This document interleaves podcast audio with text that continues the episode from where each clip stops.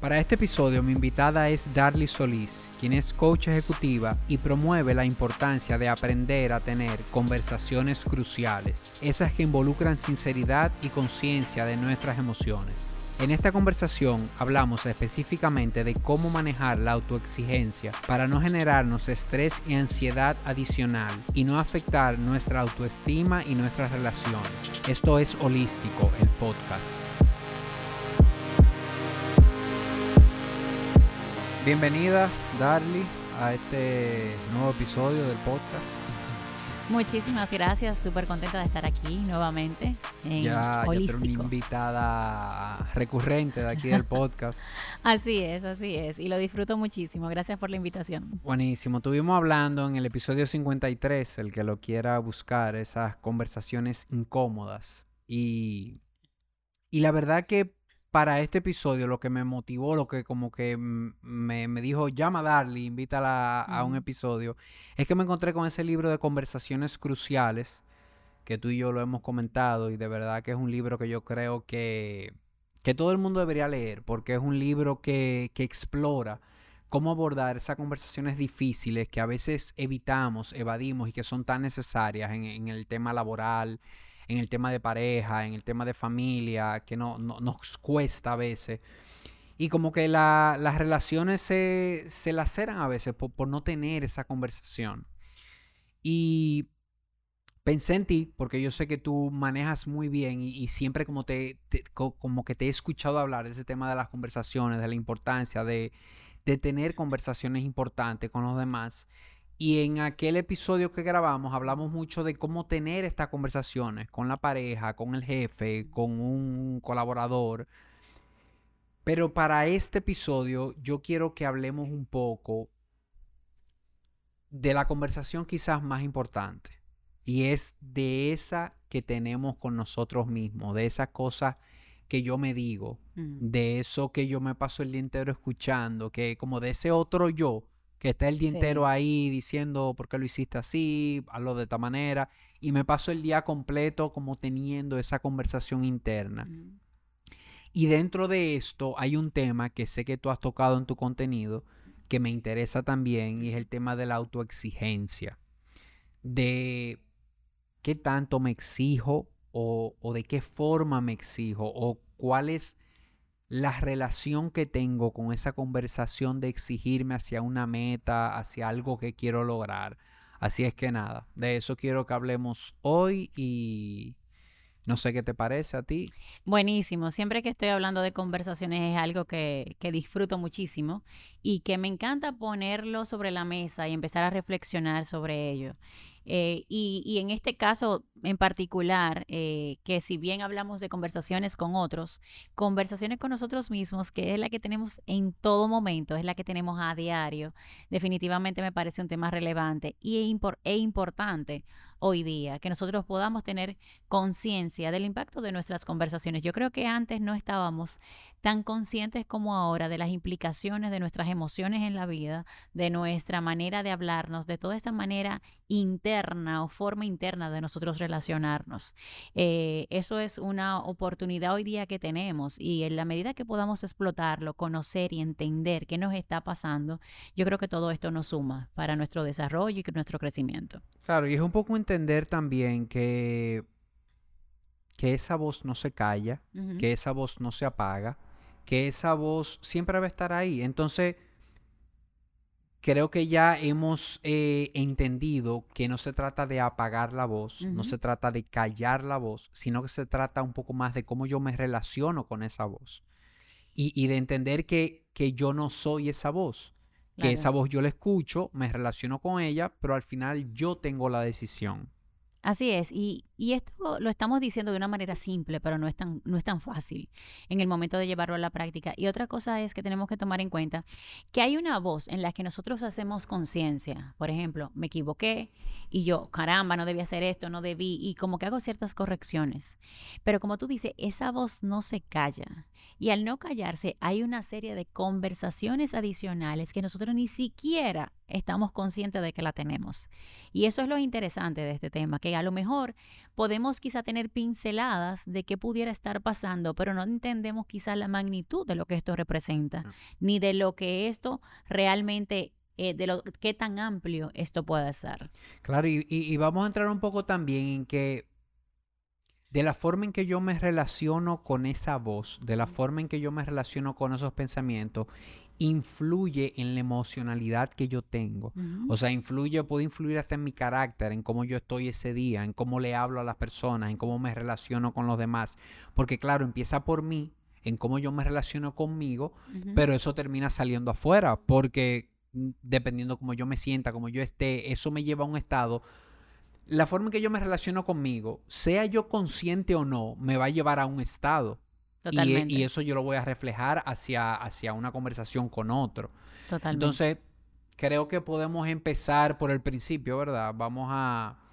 ¿Tú cómo ves este tema de la autoexigencia? O sea, ¿cómo tú lo definirías? ¿Y por qué es importante mirar, abordar este tema en nuestra vida? Mira, la autoexigencia es una actitud, es verdad. Sin embargo, me gustaría plantearla o conversarla en el día de hoy desde la mirada de Norberto Levi, de su libro Sabiduría de las Emociones, donde él habla de la autoexigencia como una emoción.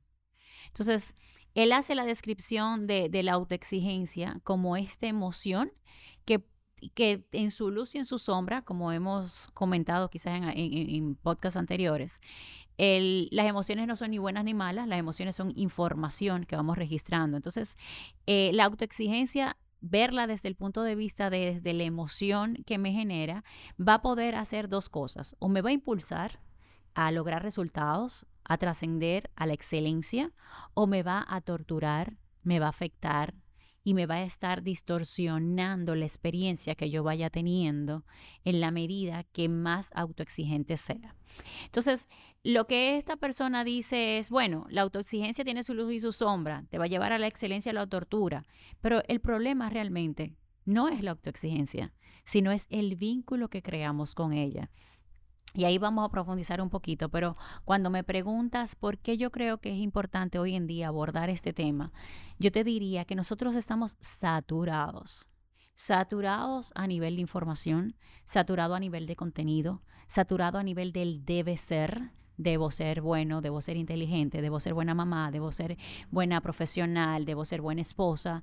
Y, el tema de estar expuesto a tantos medios como las comunicaciones, como las redes sociales, como las historias o vida de los demás, me hacen entender siempre que hay un debe ser mayor o hay algo que yo tengo que estar persiguiendo.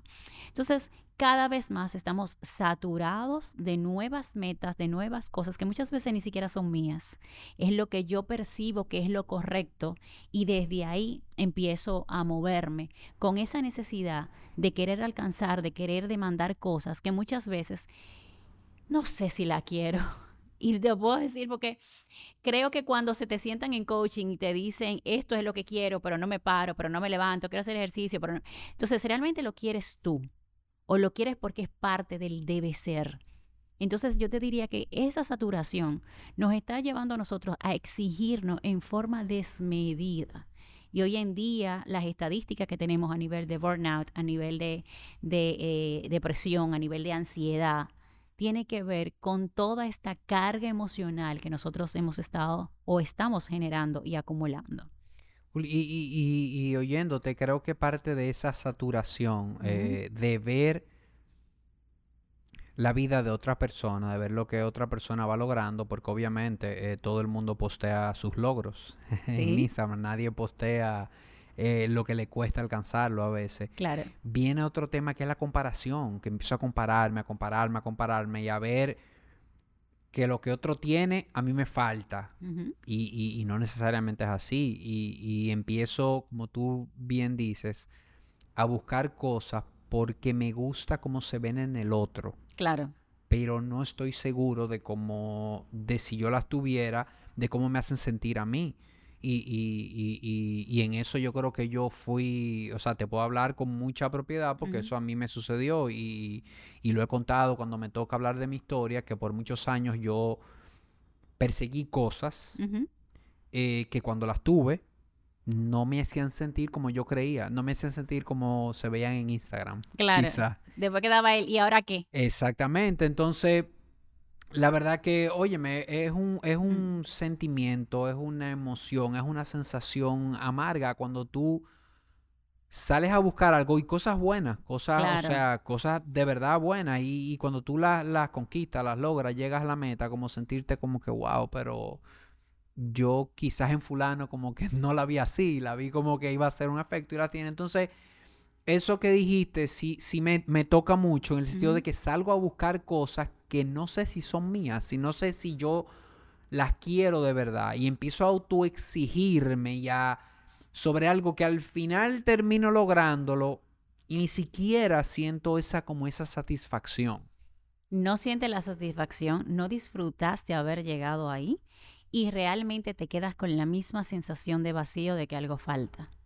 Y yo me atrevería a decir, y ya lo he hablado contigo en otros terrenos, yo creo que la búsqueda de la mejor versión no es más que una forma elegante y moderna del perfeccionismo, de seguir exigiéndonos, de seguir demandándonos y de volvernos a poner en ese lugar donde, don- en ese lugar donde todo falta y donde nunca llego y donde al final sigue la misma insatisfacción y sigue la misma exigencia de lo que yo debo seguir buscando. Entonces, eh, y no hablo del término como tal, vuelvo, insisto, hablo en la experiencia. Cuando yo experimento esto y sencillamente lo que termino es torturándome, porque al final lo que logro no es suficiente, porque al final los resultados no eran lo que yo esperaba y porque siempre me quedo, porque falta todavía una espinita y porque está bien si yo me siento mal porque esa es mi mejor versión de mí, sí, pero como hablamos lo que nos decimos, lo que realmente estamos sintiendo importa. Y yo creo que muchas veces perdemos eso en esa relación o en esa conexión de lo que estamos buscando o persiguiendo. Claro, y- creo que eh, totalmente de acuerdo con lo que tú dices y creo que tampoco queremos aquí satanizar la autoexigencia y, y me explico. Qu- Quiero ver si tú estás de acuerdo conmigo en esto. Yo la veo como un espectro, yo la veo como, o sea, un espectro en el que me muevo, que hay extremos. Entonces, de lo que estamos aquí hablando es de una autoexigencia exagerada, de una, de una autoexigencia fuera de proporción, quizás, porque sí estoy de acuerdo en que hay un nivel saludable, pudiéramos Claro. decir, hay un nivel tolerable, aceptable de yo exigirme cosas, porque quizá, óyeme, ahí está el drive de yo moverme hacia algo. Quizás Claro. si yo tengo la autoexigencia en cero, no me voy a mover, no, me, no voy a ir hacia eso, pero si la tengo en 90, Ujú. quizá voy a ser un poquito duro conmigo. Mira, y ahí vamos, eh, porque hablábamos de que esto era un vínculo y hablábamos, bueno, la autoexigencia me lleva a la excelencia. Y hoy en día te puedo decir, pasamos de movernos en caballos a movernos en vehículos, a, a cruzar el, el Atlántico, eh, ya sea de forma marítima o aérea, o sea, como, como especie hemos ido evolucionando. Y de esto tiene que ver con, con lograr más, con la excelencia, con la autoexigencia, con, con ver resultados distintos, con no conformarnos. Entonces, obvio que sí es válido. Lo que tenemos que entender con esto es cuándo no me funciona, cuándo hay una exigencia que es sana y cuándo no es sana, cuándo estamos expuestos a estímulos que realmente no me están haciendo bien y cuándo yo realmente estoy consciente y presente de lo que estoy viviendo o sintiendo. Yo creo que son dos elementos súper distintos. Si nosotros nos vamos con el concepto de que es una emoción, esta emoción es sencillamente una respuesta fisiológica. Pasa algo, y voy a poner un ejemplo de algo positivo, es en un maratón. Yo voy entrenando y el día que, que hice parar, paré. Pero cuando ya yo estoy haciendo la carrera, yo voy a decir, vamos, que tú puedes, y voy a, voy a tener dolor, voy a sentirme presionado, y yo voy a seguir autoexigiéndome, y yo voy a cumplir la meta, y voy a sentir una satisfacción enorme. Señores, hay una gratificación hermosa en el trabajo, en el logro, en la realización de las metas. Entonces, esa autoexigencia está siendo sana porque me está permitiendo a mí lograr cosas y sentirme valorado y reconocido. Ahora bien, cuando yo esa autoexigencia, ¿cómo voy a saber que pasó su límite? Imagínate que estoy en la misma carrera, pero ya yo tengo tanta satisfacción en el competir y en el lograr los resultados que entonces yo ahora dejo de ir al trabajo. Soy impuntual porque prefiero practicar que ir a trabajar. Entonces empiezo a demandarme más y a demandarme más en algo que quizás no le genera la estabilidad a mi familia, no le genera los resultados que, o, económicos que estoy necesitando, pero me está generando una satisfacción. ¿Cuándo empiezo a ser sano? Cuando yo empiezo a castigarme, ni siquiera por correr, Empiezo a castigarme porque no soy bueno en esto, porque no soy bueno en esto, porque te debe de dar tiempo a no dormir, a correr y a trabajar y ser efectivo trabajando y poder también entrenar. ¿Entiende dónde empiezo a exigirme? Cuando estoy hablando del vínculo, estoy diciendo es que en ese vínculo, de esa conversación conmigo mismo, yo no estoy midiendo mi condición física, yo no estoy midiendo mi satisfacción, yo no estoy midiendo mi bienestar, ni físico ni emocional. Entonces, ¿cuándo empieza la autoexigencia a no ser sana, a ser dañina, a no, a afectarme? Cuando yo estoy viendo que no soy capaz de poder rendir, de poder lograr las cosas, cuando yo tengo una relación conmigo mismo donde me siento que no doy, que no soy suficiente, que me falta, que nunca logro, que todavía, entonces empiezo a generar, porque entonces mira, Tirso corre, está fit, tiene su trabajo deseado, tal cosa, yo no puedo, porque mi trabajo de 8 a 5, entonces yo también necesito, pero tu contexto y el de esa persona no es la misma. Y al tener contextos totalmente distintos y como tú bien dices, nos comparamos entendiendo que tenemos lo mismo, en vez de yo serme consciente de esto, yo lo que empiezo es con el látigo a presionar, vamos, que tú puedes y porque tú no puedes y si tú deberías estar haciendo esto, tú no deberías estar descansando aunque te haya levantado a las 5 de la mañana, sigue trabajando porque tú tienes que tener un entregable. Y ahí empezamos nosotros a tener problemas de salud, problemas de bienestar, problemas en nuestras relaciones, porque vamos a estar generando situaciones de conflicto con el colaborador, con el jefe, que fuñe y demanda demasiado, con la pareja porque llego explotado y no entiende que estoy agotado y no quiero compartir con los muchachos, no quiero compartir con los niños porque necesito un momento para estar solo. Entonces, en el libro hace una, una, una referencia del jinete que no mide al caballo, ni le pregunta al caballo si tú te sientes bien. Entonces esa voz interna me va llevando a hacer, hacer, hacer, hacer, sin preguntarme cómo me voy sintiendo en el camino.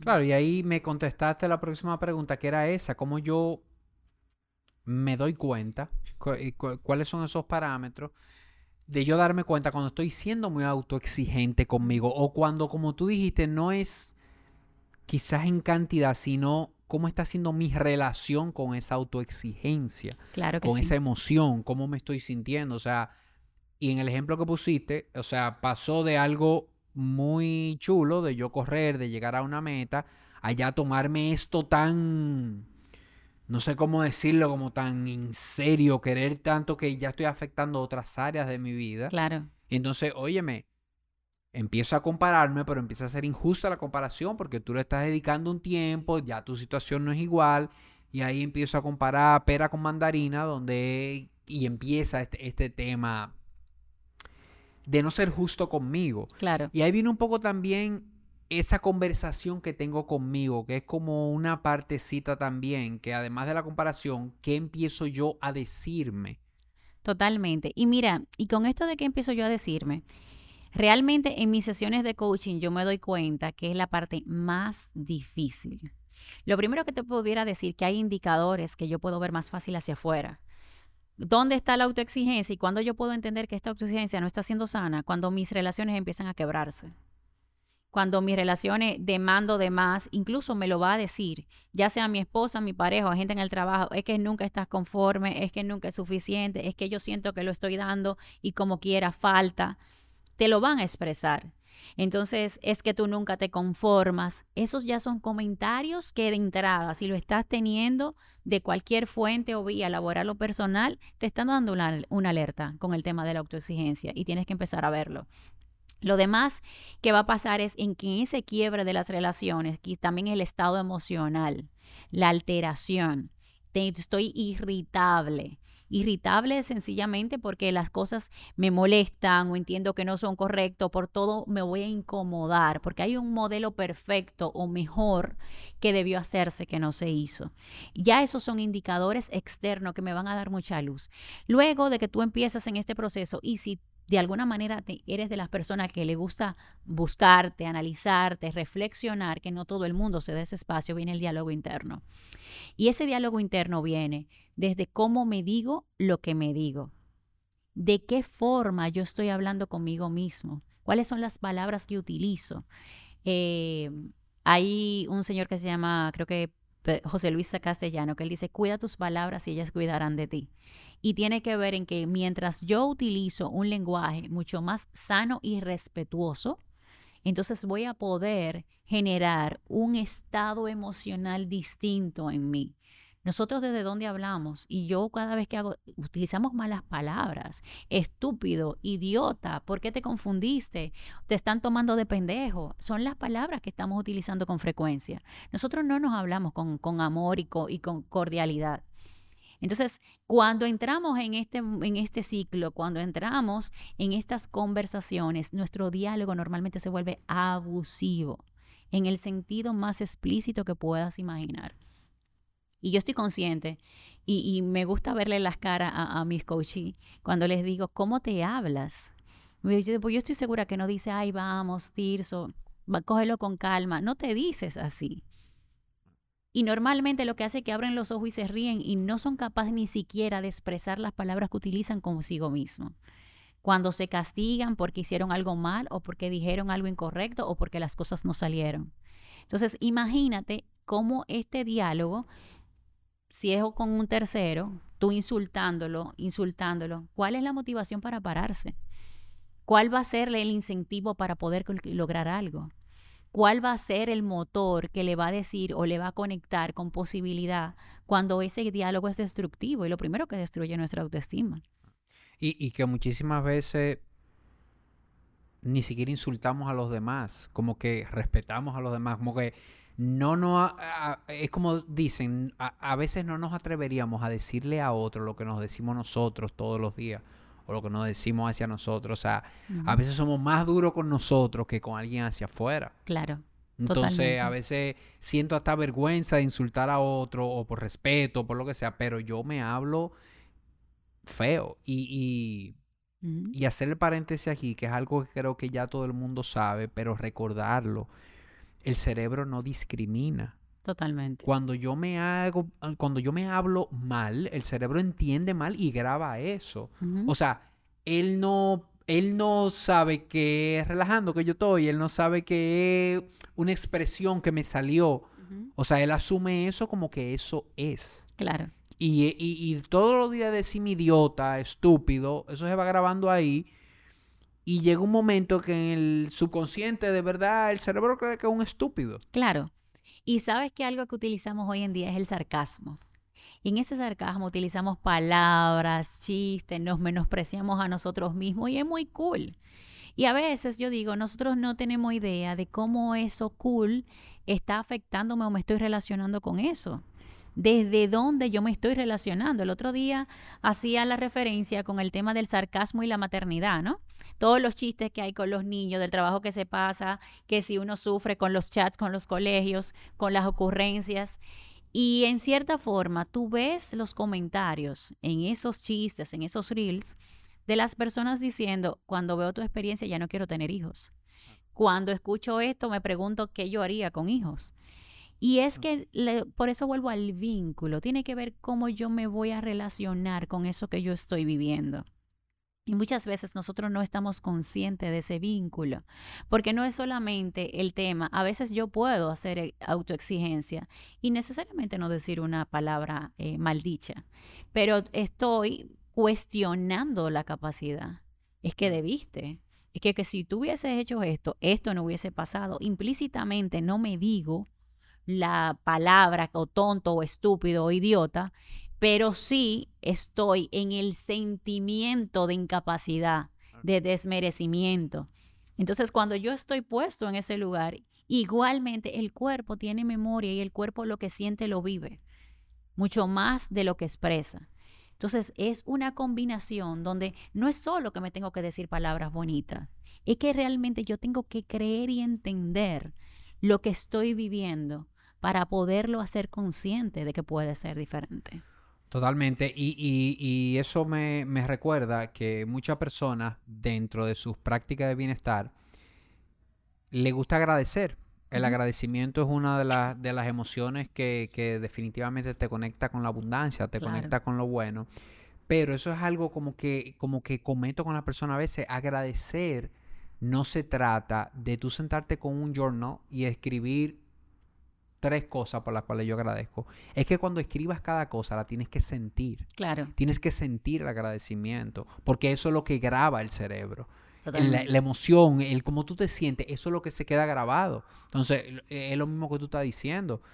Quizá no me digo estúpido, pero si lo sentí, si me sentí como un estúpido, y eso se grabó. Totalmente. Igual. Totalmente. Y, si lo digo, ya lo refuerzo, vamos a decir. O sea, como que... Pero aún sin decirlo, ya lo grabé. Claro. Y hago este comentario porque a veces parecería que con yo decir, bueno, eh, en vez de decir, soy un idiota, bueno, está bien, me equivoqué, eh, pasaría y no tiene que ver, es con lo que estoy pensando, o sea, es el pensamiento que genero, es la emocionalidad que despierto, es la conexión que hago, va más allá de unas palabras, va de ese vínculo o interacción. Y entonces eso implica y eso lleva mucha revisión mía personal de yo poder entenderme dónde está ahí. Y venía el un tema de, de yo poder aceptar lo que estoy sintiendo o viviendo porque muchas veces lo negamos, ¿no? Entonces, nos encanta ir donde a, las sesiones de coaching. Sí, porque yo sé que tengo que decir tal cosa. Sí, porque yo sé que la, tenemos que ponernos eh, del lado optimista. Sí, y empezamos con una serie de ideologías que ya la hemos escuchado, pero que no entendemos cómo vivirlas que cuando queremos ponerla en práctica ni siquiera sabemos cómo, porque estamos haciendo un discurso verbal, pero no hemos interiorizado ni hemos entendido en nuestra experiencia qué significa eso. Totalmente. Y, tú comentaste algo también que me llamó la atención y es cómo esta, esta mala relación con esa autoexigencia, cómo puede ir socavando, cómo puede ir destruyendo un poco las relaciones. Y esto es algo fundamental, o sea, porque imagínate, las relaciones es algo importantísimo desde, la pareja, con los hijos, con los colaboradores, con el jefe, con, o sea, tus relaciones. ¿Alguna otra cosa que se te ocurra a ti? O sea, ya este es un punto, vamos a decir, negativo de llevar esto a un extremo, una mala relación. ¿Alguna otra cosa que se vaya destruyendo? ¿Alguna otra cosa que tú puedas mirar, que, te vaya haciendo daño, el, el no tener una buena relación, el ser muy autoexigente contigo? Mira, el ser muy autoexigente te afecta en el tema de las relaciones y de alguna manera eh, también empieza a conectarte con esa relación de, vacío, de que estás solo. Llega un momento cuando la autoexigencia pasa a ser como, y, vamos a verlo como un estado emocional, es decir, me estoy manejando desde la autoexigencia. Y quiero hacer un paréntesis aquí. Yo puedo, una emoción, si es muy repetitiva, yo voy a generar un estado emocional que es mucho más prolongado en el tiempo, la emocionalidad que me genera, ¿no? Muchos espacios de tristezas constantes me van a generar un, proceso en el que pueda ir quizás a, una depresión o a sentirme eh, realmente eh, muy mal, porque ya es muy repetitivo, ¿no? Pasa cuando entra en un duelo, hay todo un proceso emocional que vivir. Entonces, igual pasa con cambios importantes en nuestras vidas. Imagínate una promoción a un nuevo trabajo cuando yo estoy manejándome de una manera quizás que la autoexigencia es algo que estoy manejando o tolerando o llevándolo con cordialidad y me mantiene en un estado emocional adecuado, imagínate que tengo este nuevo reto y en este nuevo reto empiezan unos miedos. Empiezan el miedo a fallar, empiezan el miedo a quedar mal, empieza el miedo a lo que dirá en el otro, el que si la posición me, si me cabe o no me cabe o si me queda grande. Y empiezo yo en un proceso en el que si no puedo gestionar de forma adecuada y no me puedo salir y pedir la ayuda con, a tiempo, voy a empezar entonces a vivir en un estado de exigencia donde le voy a exigir a mis colaboradores, donde le voy a exigir a, en mi pareja y donde voy a empezar a entender que yo soy quien tiene que hacerse responsable de todo. Y aquí vengo y paso con esta autoexigencia, con este tema del control, a querer controlar y hacerlo todo. Entonces, aparte, yo te diría que de poder yo generar problemas a nivel de mis relaciones, también va a venir el tema de yo seguir apoyándome en otros recursos que me van a seguir haciendo daño o que me van a seguir afectando. Entonces ahí viene con el tema del querer controlar todo. Cuando quiero controlarlo todo, porque nada se hace como realmente yo entiendo que debe de ser, empieza ese perfeccionismo a salir y a conectar también. Entonces yo le quito e inhabilito a los demás a que puedan desarrollarse, porque todo lo voy a hacer yo, no voy a delegar y voy a empezar con esa sobreexigencia de cómo deben hacer las cosas y como nadie hace lo que yo digo, porque como nadie lo hace como yo lo hago, porque como nadie le importa, entonces empiezo aquí a generar y a gastarme dentro del proceso y a impedir quizás que otra persona se pueda desarrollar, que otra persona se equivoque, que otra persona pueda hacer un trabajo quizás efectivo. Entonces yo te diría que verlo a nivel de las relaciones y ver cómo eso puede irme impactando en otras áreas y realmente recargándome de recursos que no me están habilitando para ser más efectivo y para tener mayor bienestar. Sí, sí, sí. Y ese perfeccionismo en el que poco a poco me voy construyendo esa jaulita de oro, pero jaulita, ¿verdad? Que me voy limitando yo mismo a, como tú dices, a que si yo no intervengo está mal, si yo no, si yo no me involucro hasta el último paso, no puede salir el proyecto. Claro, y un aspecto que, también puede verse afectado, eh, como esto que trabaja del bienestar, el tema del sueño. Una persona con una exigencia muy elevada no va a dormir bien. Tiene la cabeza a mil. Le cuesta desconectarse. Exactamente. Entonces, no, logra apagarse. No logra apagarse. Entonces, ¿por qué? Porque tiene una carga excesiva de, del, del debo hacer que les cuesta. Ahora, siendo autoexigente también ah, pasa algo súper interesante, que nos vamos al opuesto, procrastinar. Mi cerebro se apaga, o sea, tú no me vas del descanso, te lo doy yo automático. Usted no va a parar, pues yo paro, y me apago. Y ese apagarme es me desconecto en cualquier tontería donde yo pueda reservar esa energía y donde yo pueda un poquito bajar la tensión. Y entonces decimos, súper, soy súper efectivo, pero procrastino. ¿Y qué tiene que ver con esto? Entonces, Imagínate que es lo mismo también cuando yo estoy con esto, tú debiste, porque te equivocaste, porque tú siempre, porque tú siempre lo haces mal, porque tú tal cosa, o, porque idiota o tonto, te dejaste coger de pendejo de fulano. Igual, llega un momento que después de todos esos discursos, yo necesito sentarme y respirar. Y entonces, no sé por qué tengo tres horas en este celular mirando para arriba. Obvio, si tienes un diálogo totalmente destructivo, si estás físicamente agotado e inhabilitado para moverte, entonces, ¿cómo vas a seguir? Tu cuerpo te está demandando que pares. Y yo creo que aquí vamos a caer al tema, un, un tema vital que tiene que ver con esto, y es la presencia. No estamos presentes ni conectados con nosotros. Y los teléfonos lo, nos lo hacen cada vez más difícil. Totalmente. las redes sociales y, ver lo que está haciendo el otro y estar en la vida del otro y ver la vida del otro. La autoexigencia nos demanda una conexión personal con nosotros mismos y cada vez más tenemos distractores que impiden que esa conexión se haga. Yo poder gestionar mi autoexigencia tiene que ver con una conexión conmigo, con lo que siento, con lo que pienso, con lo que creo con cómo me relaciono con la experiencia que esté teniendo en este momento. Por ejemplo, esta conversación contigo. Entonces, si yo no puedo estar conectada a lo que estoy viviendo, a lo que estoy sintiendo, no lo voy a gestionar. Y si en vez de apoyarme en buscar ese espacio reflexivo conmigo, me apoyo de la tecnología, me apoyo de cualquier otra cosa, me apoyo en el seguir haciendo, aunque no quiera, entonces no voy a sacar ese espacio para estar conectado. Y nosotros podemos aprender a estar conectados en lo que hacemos. Pero primero este es espacio reflexivo que intencionalmente tenemos que empezar a sacar para nosotros.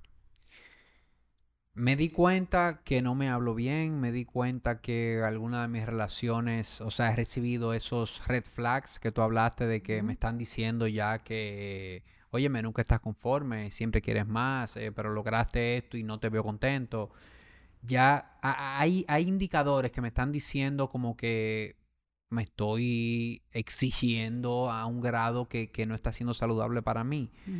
¿Qué estrategia? ¿Qué puedo hacer? ¿Por dónde puedo empezar a observarme? ¿Por dónde puedo empezar a, a hacer algo en cuanto a eso y a darme cuenta si realmente estoy siendo muy duro conmigo. Les voy a decir algo, exigentes que nos están oyendo. Lo primero es que todas las instrucciones que se le da a un acto exigente le cuesta horrores aplicarla. ¿Usted sabe por qué? Porque el acto exigente puede. ¿Y por qué tengo yo que ponerme a hacer eso? Si yo ya yo sé la información y yo tengo que hacerlo. Entonces, lo primero es acepte, caballero, caballera, que necesita poner en práctica y que hay algo que aunque usted lo puede entender conceptualmente, tiene que vivirlo. Hay una aceptación, yo tengo que bajar el nivel y tengo que poder entender, déjame hacer esto que quizás me parece básico, que quizás yo entiendo que lo puedo hacer distinto, pero déjame hacer eso que me están diciendo. ¿Cuánto les cuesta, les cuesta a los autoexigentes poder bajar la guardia y hacer un ejercicio práctico de lo que sea que tú le indiques? Porque es que si ya le entendió no necesita hacer nada. ¿Ok? Entonces, lo que yo te diría que de entrada es que aceptes que estás en ese nivel y que defina, ¿quieres seguir ahí o no? Si no quieres seguir, entonces aquí viene la segunda parte, que son las acciones. Las acciones, cuando nosotros estamos en la autoexigencia y este diálogo interno se activa, lo ideal, aunque usted sepa todo lo que usted se dice, usted tiene que escribirlo. ¿Por qué? Porque en el momento que yo puedo escribir, esta información, en el momento que yo puedo analizar y cuestionar después que yo saqué esta información de mi cabeza, yo empiezo a tener mayor conciencia de lo que está de lo que estoy plasmando y lo que estoy pensando. Y en esa conciencia yo puedo empezar a cuestionar de forma distinta mis pensamientos, independientemente de todo lo que a nivel neurológico te, te beneficia esto de escribir.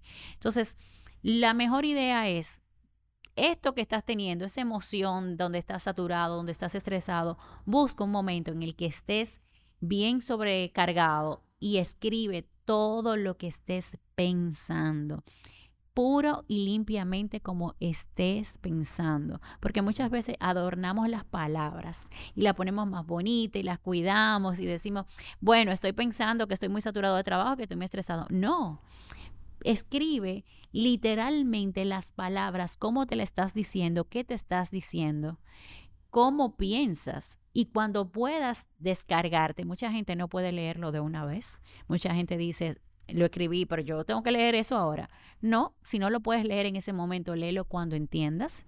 Obvio, cuando entiendas no es en tres meses ni en un mes, al otro día, al siguiente día, pero léelo y cuestiónalo. Lo ideal es poderlo leer ahí y yo empezar a cuestionar, te vas a dar cuenta que exageramos. Bueno, no es tan grave, lo que pasó no es tan grave, después que me escucho o después que puedo leerlo, te vas a dar cuenta de cosas que quizás empieces a cuestionar. Es que nadie me da la razón o es que siempre tengo esta misma situación. Tú mismo vas a poder cuestionar eso que estás diciendo ahí. Entonces, eso es un ejercicio que es bastante práctico que si lo hacen tienen unos efectos muy, muy poderosos. Lo digo por, por la misma experiencia que he tenido con los coaches que se han atrevido a hacerlo. No todo el mundo se atreve a hacerlo. No todo el mundo, primero porque en el momento que sienten la emocionalidad, les cuesta empezar a escribir. Segundo, por el tema de que no tienen quizás el hábito y además también le da pena o, que, que, alguien observe o sepa o que esa información esté ahí. Yo le digo que lo pueden romper también. Pero tiene que ver mucho con, con dar ese primer paso de sacar esos pensamientos. Lo segundo es conversar conversa sobre lo que sientes. Cuando tú puedes conversar con otro, puedes ponerle sentido a todo esto que estás sintiendo y te vas a dar cuenta quizás de las cosas que se contradicen o de los aspectos que realmente, como dicen, nos estamos ahogando en un vaso de agua o que de alguna manera eh, estamos teniendo apoyo o ayuda de otro lado o otras fuentes que ni siquiera estamos conscientes de ellas. Cuando yo puedo ver que yo no estoy solo, cuando yo puedo ver que realmente sí he tenido el apoyo, cuando yo puedo ver que hay un esquema alrededor de mí, que aunque yo le diga cómo hacerlo, si ellos no lo hacen, no funciona. Entonces me empiezo a dar cuenta de que no estoy solo y de que hay una integración con otros y que hay una correspondencia, que yo soy parte. Entonces, este tipo de cosas me ayudan a liberar y a bajar un poco esa carga. Sí, yo creo muchísimo en, escribir las cosas. Eso que dice, cuando yo soy capaz de escribir, ver, como que es como si, como si lo veo desde fuera, desde otro ángulo, y empiezan a hacerme sentido las cosas. Y como tú dices, hay, hay mucha gente que comenta, hay mucha gente que le da miedo escribir porque no quiere que otro lo lea, porque no le daría mucha vergüenza si alguien lo lee. Y yo le digo a la gente, mira, escríbelo.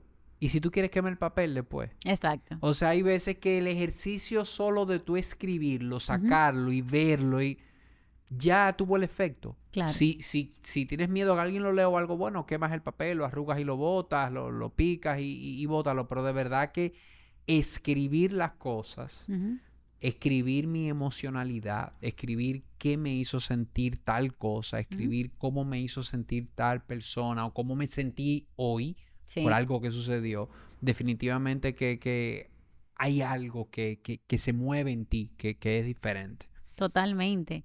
Y te voy a decir algo. Ese escribir no es tan sencillo. Y si nosotros logramos hacerlo, vamos a poder, solamente con el hecho de hacerlo, sin ni siquiera analizarlo, hay una descarga importante que nosotros debemos eh, tener que experimentarla para poder entenderla. Entonces, solamente yo le invitaría a que se atrevan, porque si han escuchado que este consejo lo he dado antes, entonces es hora de que entiendas de que hay que poner acción para que puedas empezar a ver los resultados de lo que estamos hablando.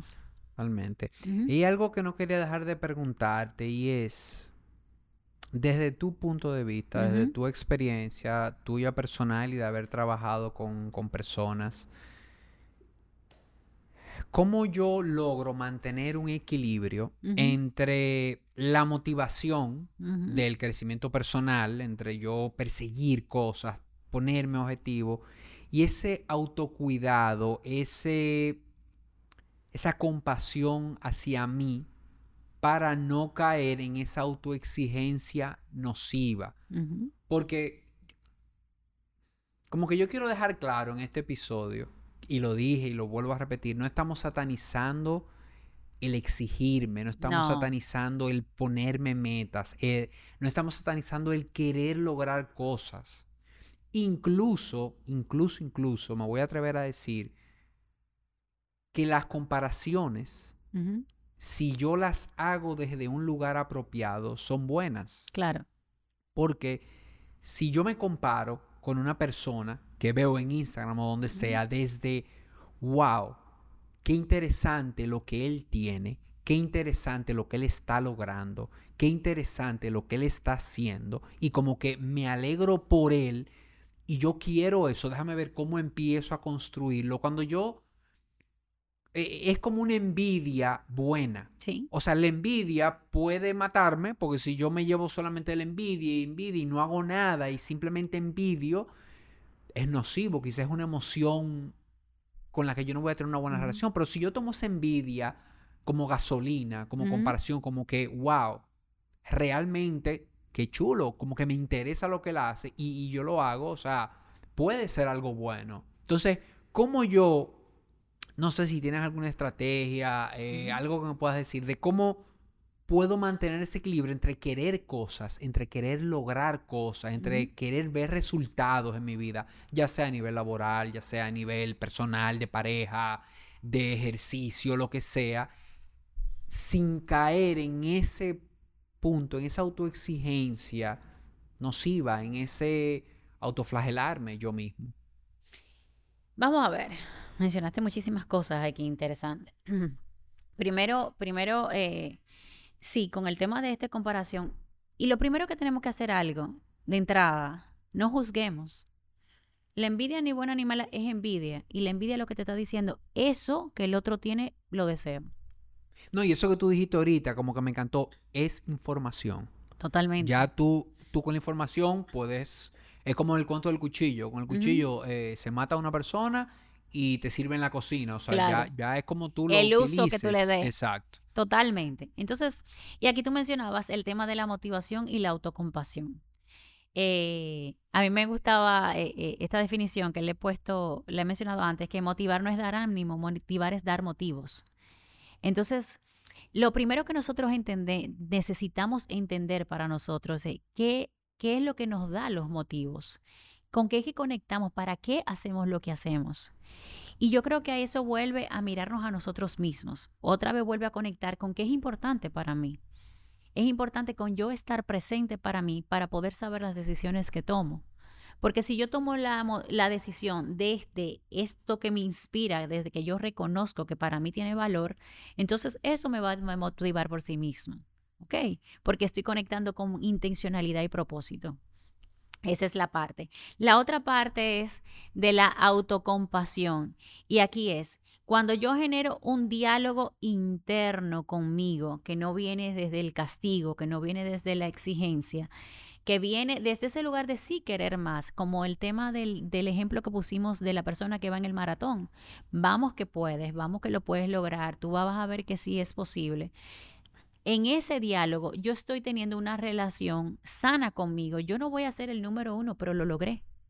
Eso es compasivo, en el sentido de que yo estoy aceptando que quizás no soy el primero, pero pude lograr la meta, pero llegué a un lugar, pero concluí algo que me propuse.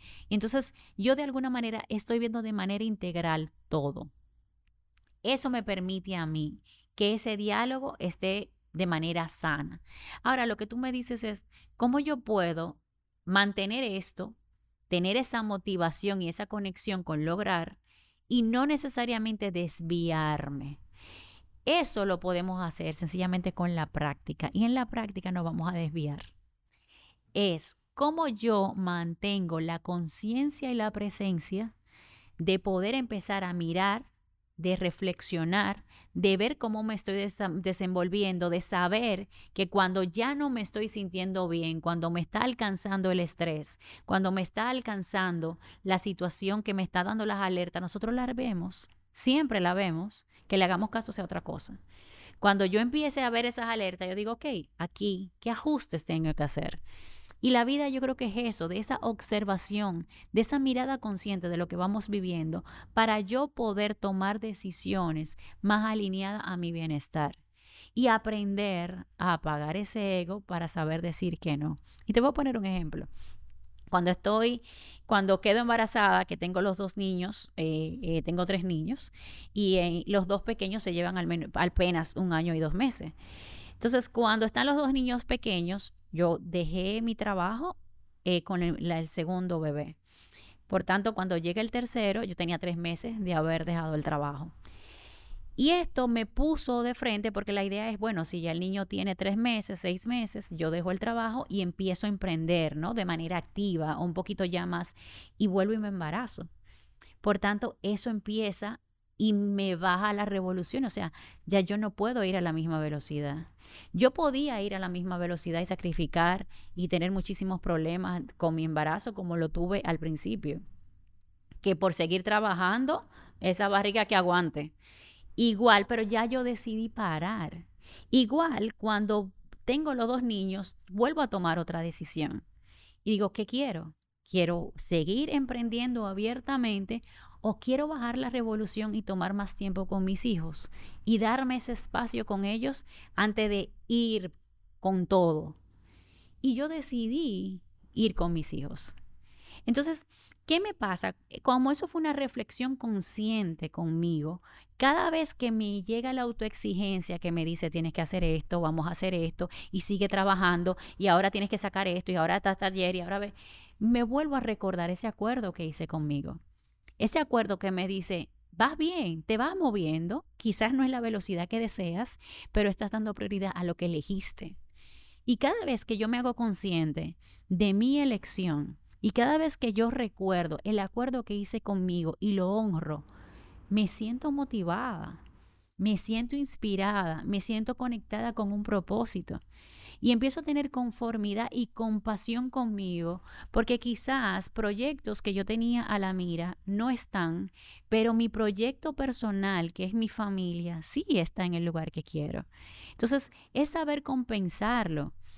Y sí hay cierto que en el tema laboral, en el tema a nivel de negocios, en el tema a nivel de resultados, hay, hay un tema de merecimiento, de reconocimiento que nos llena, que wow, me siento importante, pero también tengo la validación al nivel personal que me llena de igual forma. Entonces, es yo poderme ver en todo el panorama, es verme de forma completa y volver a elegir. Entonces, yo creo que los acuerdos conscientes que podemos hacer con nosotros, que nos permitan saber que en la medida que vayamos avanzando, honrarlo, eso no quita que mañana sean distintos. Yo, por ejemplo, ya mis hijos tienen cuatro y cinco y ya yo estoy negociando. Hay cosas que ya yo puedo dejar pasar. Hay cosas que ya yo puedo empezar a mover, pero lo hago con conciencia, con entendimiento, con claridad de que yo estoy eligiendo y no es la vida que me elige. No es la vida que me está diciendo, ahora te toca cuidar a tus hijos, ahora te toca trabajar. No, yo trabajo cuando quiero y estoy con mis hijos cuando quiero. Y creo que eso suma bastante. Clarísimo, yo creo que quedó clarísimo ahí y eso del, del propósito, eso de definir un para qué, creo que eso eh, quedó muy claro, de que si yo me siento, hago un ejercicio consciente eh, de qué quiero yo realmente eh, y lo escribo, lo, lo interiorizo y, y actúo y lo respeto como tú dijiste creo que puedo sacar lo mejor de esas comparaciones, de esa envidia, de todo, porque ya yo estoy claro para dónde voy y, qué quiero yo y qué me, me va a funcionar a mí. Totalmente. Y no juzguemos, o sea, dejemos de estar, es bueno o es malo, esto sí, esto no, es lo que es. Ahora, ¿qué hago con eso? Y lo que, y lo que decía en, en esto, no es la meta que si es motivador o no, es como yo vivo el trayecto.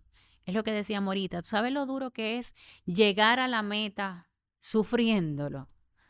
Entonces es un sinsabor que tú dices, está muy bueno, pero el sufrimiento lo, lo valía.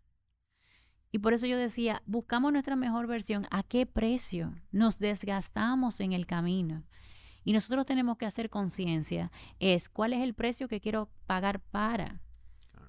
Y qué es lo que estoy hablando con bienestar. ¿Qué es bienestar para mí?